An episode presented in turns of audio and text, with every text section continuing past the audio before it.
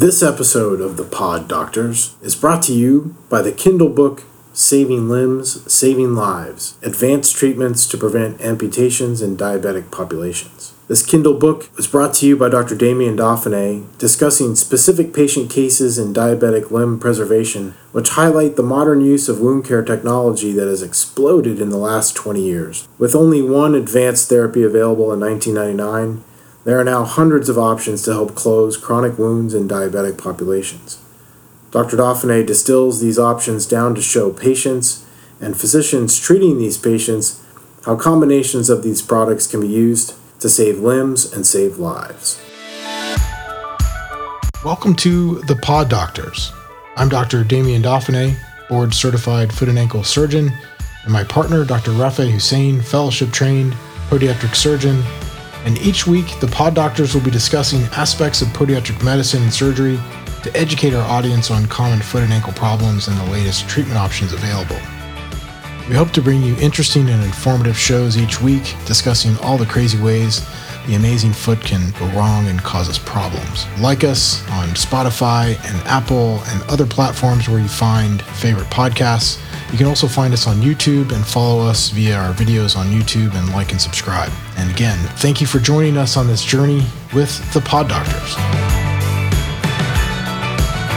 All right, so welcome to the Pod Doctors. Today we have a special guest. Dr. Ciszak is an interventional radiologist with Precision Vascular uh, here in the Metroplex, and we wanted to talk to him a little bit about some of the changes that have happened over the last 15 or 20 years in, in vascular intervention.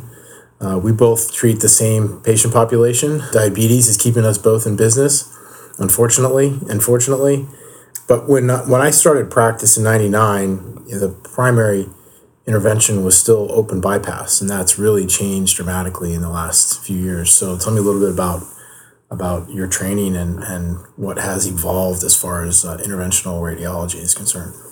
Yeah, um, you know, first of all, thank you again for having us on. I sure. think, um, you know, having a platform to talk about whether it be wound care or vascular care, I think is really important because at the heart of all this is multidisciplinary effort to sort of, you know, make sure that everyone's getting the right care and you know, the global picture here is limb salvage. Absolutely. And, you know, it goes without saying, uh, as you guys have hit home numerous times, is that, you know, limb salvage is important for the sole factor of just reducing mortality. Absolutely. So we are all on the same page of working together to make sure that that happens. From a vascular standpoint, like you said, I agree. I think the field has completely evolved. What was open surgical treatment for a lot of wounds 25, 30 years ago has presumably in a lot of parts of the country, hopefully a lot of parts of the country, gone towards more of an endovascular approach. So that being minimally invasive, catheter wire skills to open up blood vessels and get increased perfusion to right. hopefully heal wounds. And that's things that, that have been done for cardiac for decades. Correct. And and I think peripheral eh, was sort of ignored for the most part. And now you guys are able to get down to tiny little vessels, which is amazing. Uh, well, I would hope so. Yeah. You know, I think that's kind of the goal is to get as far as you can. And, right and get all the work done. But absolutely, you know, endovascular work has always been targeted towards the heart or the brain or major blood vessels. But, um, you know, it's only been in the last 15 or 20 years that we really explored the lower extremities. Much of what was done before then, like you said, was open surgical, and the vascular surgeons were either they didn't believe in distal revascularization or they felt the front line was to do an open bypass. Mm-hmm. With an open wound, time is tissue. Absolutely. And if you can get somebody on the table without having to tune them up from a cardiovascular standpoint or a major general anesthesia procedure, I think it's for the best. Absolutely. So, uh, as far as the the instrumentation that you guys have access to, it seems like that's evolved as well. Like there was a point at which we had lasers, we had the cold, we had the, the I think it was the, uh, the freezing of of the plaque yeah. So maybe let's back up a little bit and yeah. talk a little bit about, especially with diabetic patients. You, you've got trifurcation disease. They're really getting plaque buildup at that. It's at the area where you've got one vessel becoming three, lots of turbulence. I mean, is that still the theory, the ongoing theory that that's why they, they tend to block it? They, they get blockages behind the knee. Yeah, um, you know, you guys see it as much as we do. Yeah. Small vessel disease is the name of the game for diabetics retinopathy, kidney disease. The same applies to the toes and distal vessels. So it's basically like a bottom up approach when it comes to treating these patients. You got to target the small vessels. Often, more often than not, we see a patient on the table and we do an angiogram. So the iliac arteries are all very much open. The femoral artery is very much open. Mm-hmm. And then, like exactly like you're saying, you get down to the trifurcation and the tibials are just sort of the disease is creeping up. Right. And then it becomes an issue of how much do we try to salvage? What else can we get open to try to save this foot? Mm. Because if you can't open up below the knee, there's very little that you can do for the distal tissues, especially the toes, Right. and maybe even let alone the foot. Right. So, and then as far as instrumentation, do you guys still have, are you still using things like the laser and all the other fancy stuff that came out a few years ago? Even what was the, the one that literally chewed out the plaque and removed it? Yeah, yeah. So atherectomy has Yes. been very instrumental in a lot of what we do. Um, I think myself and a lot of and my partners as, as well, we're pretty judicious with the use of that. And I say that because of the data. You know, we're very data driven in terms of what we use and the devices. So absolutely right. If there's an occlusion or a blockage where we need to remove the plaque, we go ahead and do that, or it needs to be opened with a laser. Um, laser sounds scary, but I assure you, it's not as it's not as bad as people say Yeah. whatever it takes to open up that blockage. A lot of the time, and the data still consistently shows that a balloon is actually the number one method to open up a vessel. Gotcha. And especially with small vessels, the longer you can keep a balloon up in there, the better the better it becomes. So you're just squashing the plaque up against the walls, opening up the cannula, Exactly. and recanalizing essentially. Exactly. You know, stents have become the name of the game for a lot of larger vessels. We prefer to use very little, if no, metal in the lower extremities because once you put a stent in, it's pretty much start the clock until that stent gets occluded. Right. It's the same with the principle with putting stents in the heart. Start the clock, and 12 months from now, it's going to be a coin toss whether that stent will stay open or not. Time. You're buying time, Yeah. exactly. And hopefully by 12 months, that wound will heal. Right. But, you know, what is the long term now that you're going to continue having, having to revascularize this vessel? So bare metal stents, mostly they're Yeah. not using uh, the drug eluting any longer.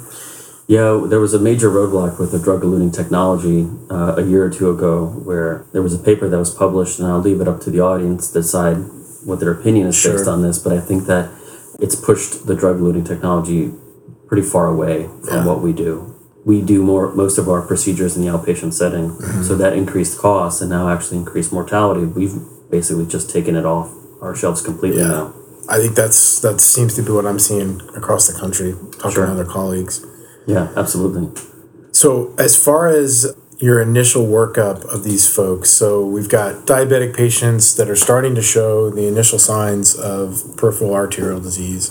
So, as a patient, because this is really more patient centric, this this podcast, we're trying to give information to patients. So, if you are diabetic, you should be getting vascular testing done probably yearly, at least at least an ABI and maybe toe pressures. Or what do you guys like to Sure. recommend? Yeah, you know if i could if i could just back it up here Sure. a second and sort of if i could step into the shoes of a patient Right. with, with diabetes or a wound or you know something that's sort of high risk you know what, what would i be looking for in a vascular specialist i think mm-hmm. you sort of have to think well what is what is the goal of seeing a vascular specialist is it someone that will treat my disease but not really have an end goal in mind is there a wound to heal is there claudication is it does it hurt if i walk mm-hmm. so seeing a vascular specialist that has those same goals in mind is important. So that sort of takes it back to the multidisciplinary approach Right. of what we do. Working with podiatry is excellent. We know that our patients are in good hands for when we do revascularization to treat that wound further, to basically reach the end goal Right. of what we do. I would never put a patient on the table and let them go somewhere out into the world and just hope and pray that that wound heals. I know that I work closely with my colleagues to make sure that we are all on the same page. right.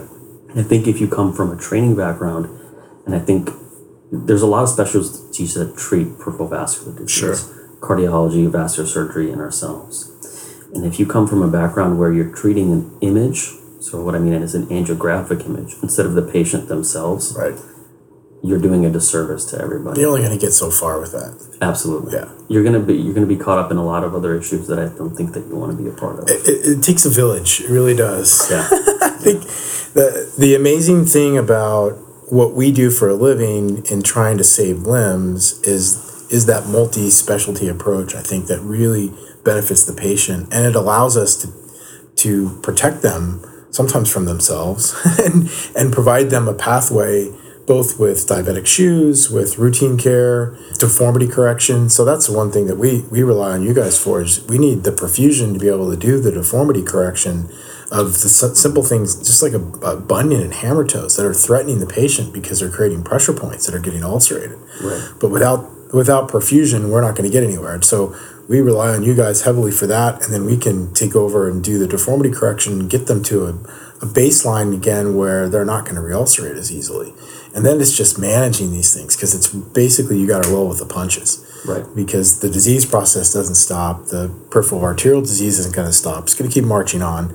Got to keep rolling with those punches and keeping them protected. So that's where I, I really think that that's it's a, a very important marriage. And I think Stride Health, the, the, the overarching group that we're trying to vet and, and move towards moving in with you guys is such a unique perspective on how you can treat these patients. And so Stride's trying to to capture the podiatric aspect of it and the the inter, the vascular interventional aspect of it and provide a place for patients to go to get all of that care all in one place. Right. Which I think is is remarkable and, and forward thinking for sure. I, you know, I think you're absolutely right. And if I can touch on something that you said is this idea that, you know, we as physicians are risk mitigators. Mm-hmm. And what's the biggest risk of, of you know, before not doing something is doing something and then running into an issue later. So if you are, you know, a patient and you are high risk and you see a doctor, sometimes physicians that are less comfortable or don't work in a multidisciplinary setting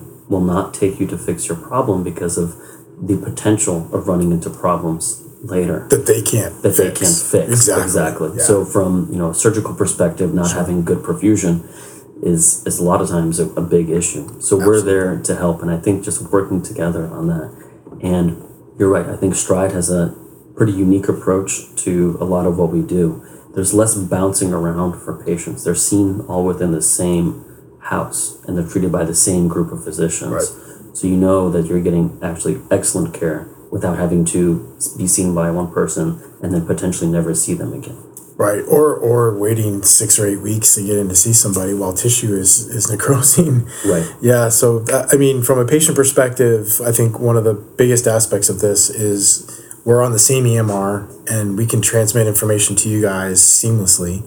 So that's not a bottleneck anymore. And uh, being able to get patients in to see the specialist is quick and easy. We get we get folks in same week, if not the next day. I mean, it's amazing. Yeah. So that's really been a huge be- a huge benefit because I think you're right. Uh, t- time is tissue, and when it comes to these these peripheral vascular disease problems. The Pod Doctors is also brought to you by the Texas Podiatric Medical Foundation. The TPMF is a 501c3 nonprofit organization dedicated to supporting medical missions, charitable outreach, and medical education that enhance the quality of life for underserved populations foundation provides mentoring, training, and networking for postgraduate podiatric medical students and residents and increase access to patient care for the indigent and those in need of treatment for diabetic complications, deformities, birth defects, injuries, and other untreated medical issues. If you want to donate to the Texas Podiatric Medical Foundation, please go to our website,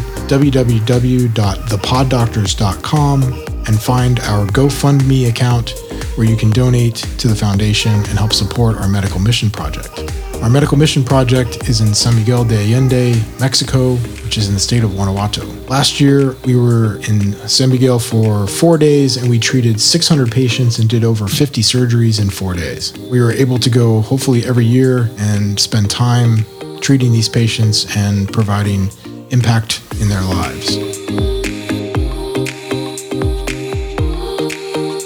Think we uh, are also, you know, the, one of the unique aspects of what we're trying to accomplish with WISE Health System is starting a new wound center over in Argyle. And so that wound center will hopefully be up and running by next summer. And so that's kind of enc- encompassing some of what we do as well with with really focusing the wound care aspect into a wound care center that does it better than anybody else with access to hyperbarics and be able to do, you know, hyperbaric oxygen treatments and then dial you guys in from from a vascular standpoint. So I think it's going to be it's going to be a real a real amazing mix right there. And this area is growing like crazy, just growing like mad. Yeah, if you start putting together that puzzle, you start realizing there are a lot of moving pieces when it comes to wound care and vascular care. Right. You know, the old idea of physicians being a silo and then seeing a patient and then letting them go is long gone. And it's difficult. You know, you go out into the real world and nobody wants to see those patients go or potentially lose them. Right. So if that keeps you from doing something to help the patient, I think you should really rethink how you practice or maybe join a group Right. that does multidisciplinary wound care, vascular, podiatry. These are all, you know, extremely important things to get to accomplish a goal. And I think um, we do a lot of work because we see that on the front end working in the wound center is you know that's my other hat is medical director of limb preservation for the wound center. And, and that aspect of it you have to convince the primary care doctors that we're not here to take over their diabetes control. We're not here to take over their hypertension. We need you to continue to help us manage that. We're going to see these people for a window of opportunity to get the wound closed and then we're going to send them right back to you even my podiatric colleagues that send me patients, we you know make sure that they're comfortable with that relationship, so they know I'm not taking them over as a podiatric patient. I'm going to take them over to get their wound closed as part of my goals with the wound center. But then I'm going to send them right back to you because we need we need that relationship to continue, and I'm not here to steal patients from you. So um, sometimes the patients get a little put off by that because they're like, "Well, you did such a good job healing my wound. Can't you be my podiatrist?" And I'm like, "No, I, you really need to go back to see Dr. Jones because uh, he's doing a good job. He sent you here, so you should be thanking him for sending you to the wound center." Yeah. So I think that's that's a that's a real important thing that um, we need to impress upon our patients that, that we're we're here to treat them for this window and then help manage it as much as they need. But they they still need their primary care doctor and they still need their endocrinologist and they still need their orthopedic surgeon for you know the the you know the knees and the hips and the other stuff that they need corrected so they can continue to walk because that's the goal because you know the i think the statistics are all really daunting uh, from the standpoint of long-term survival rate after a below knee amputation. It just isn't good. Absolutely. and i think there were some articles i don't know if you guys have seen them lately but there was a couple of articles that were written recently that were concerned about the amputation rate going up. And i and i think when you parsed it out they were talking about global amputation rates uh, uh, all toes midfoot everything and I think when amputation rates go up and we're talking minor amputations, that's still a win. That's that's not the below knee, the above knee amputation. So when you see those numbers go up, that means we're catching things early, we're addressing it, we're getting them reperfused, we're saving the rest of the foot and maybe losing the hallux or moving, losing the big toe, losing the third toe. Mm. Those are way easier to address from a biomechanical standpoint than below knee amputations, where you know these people are being asked to rehab. Someone asked me how many patients in your practice. I've been in practice twenty one years. How many patients of yours who have ended up with a below knee amputation have gone on to walk with a prosthetic limb? And I, I could literally say it's less than five Wow. because they don't have the cardiac output uh, to be able to survive getting through the, the rehab that it requires. They almost always end up in a wheelchair, and, and then they're they're not doing well. And they they they're lucky to survive five years. So Yeah.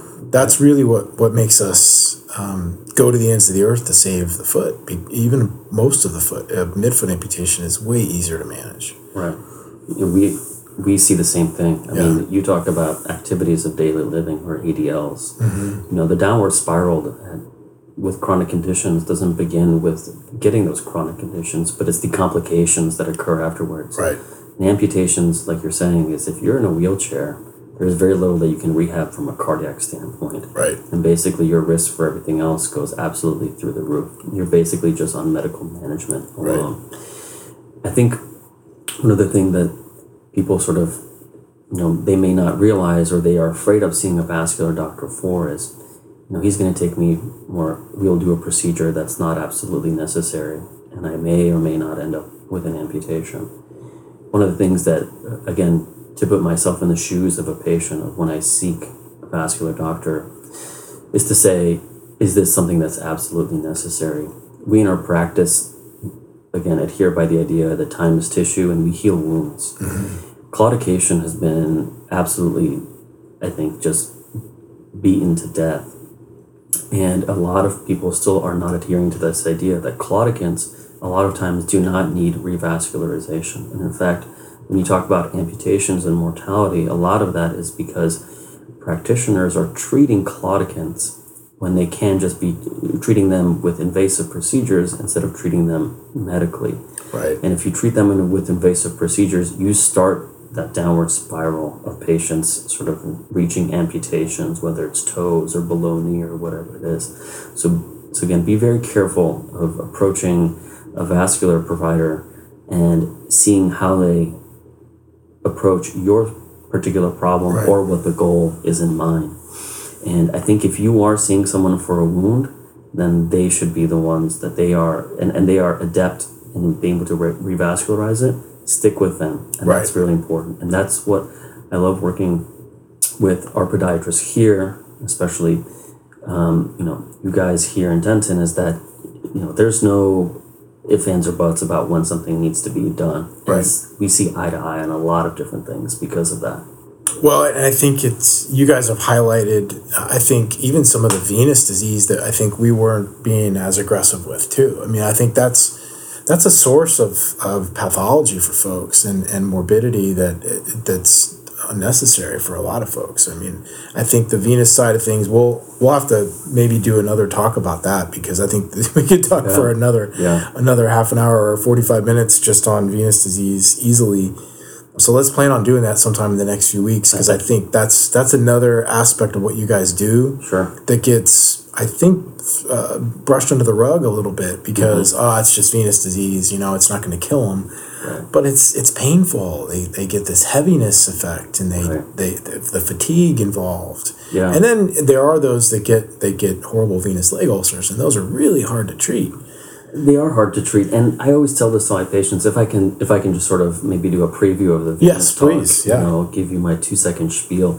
You know, venous disease is actually incredibly prevalent. They say above the age of sixty five, somewhere in the range of 40 50 percent of patients have venous disease. I believe it It's just you know, and then people think it's just because I have old legs. They're supposed to feel tired and heavy and Mm-hmm. Right. whatever maybe. And you may fall on the spectrum of just that, and that's not a problem. Certainly, we'd we'd love to help you feel better, but that's not what we go for. We go towards that other end of the spectrum where wounds exist, and no matter how much arterial perfusion you have to the wound, if you do not treat that venous hypertension, that venous insufficiency, that wound will never heal, and you'll be in the hospital at antibiotics and cellulitis and yeah exactly.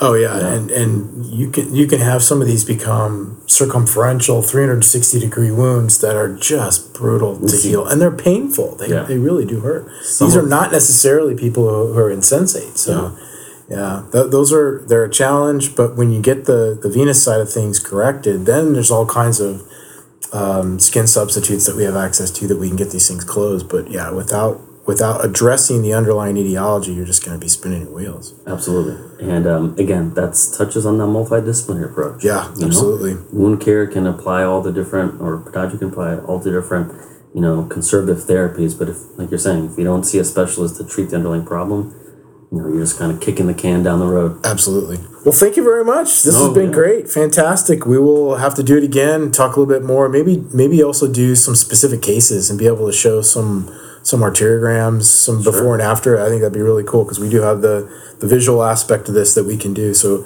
it's even possible for us to do like a PowerPoint presentation and have them stitch that in. So yeah, we'll definitely do that. So again, very very thankful that you're here and thankful that we're we're working as a team to get some of these folks back to ground zero. Yeah, likewise. Thank you again for having us on. You and, bet. And anytime, you know, we're always here. Appreciate it. Thank you. so very this has been the Pod Doctors. Thanks again. We'll see you next time. Thank you for listening to the Pod Doctors. We appreciate all of our listeners and subscribers. If you'd like to hear more, follow us on Facebook, Twitter, and watch our videos on YouTube. Like, thumbs up, subscribe, be safe. See y'all next time. Bye bye.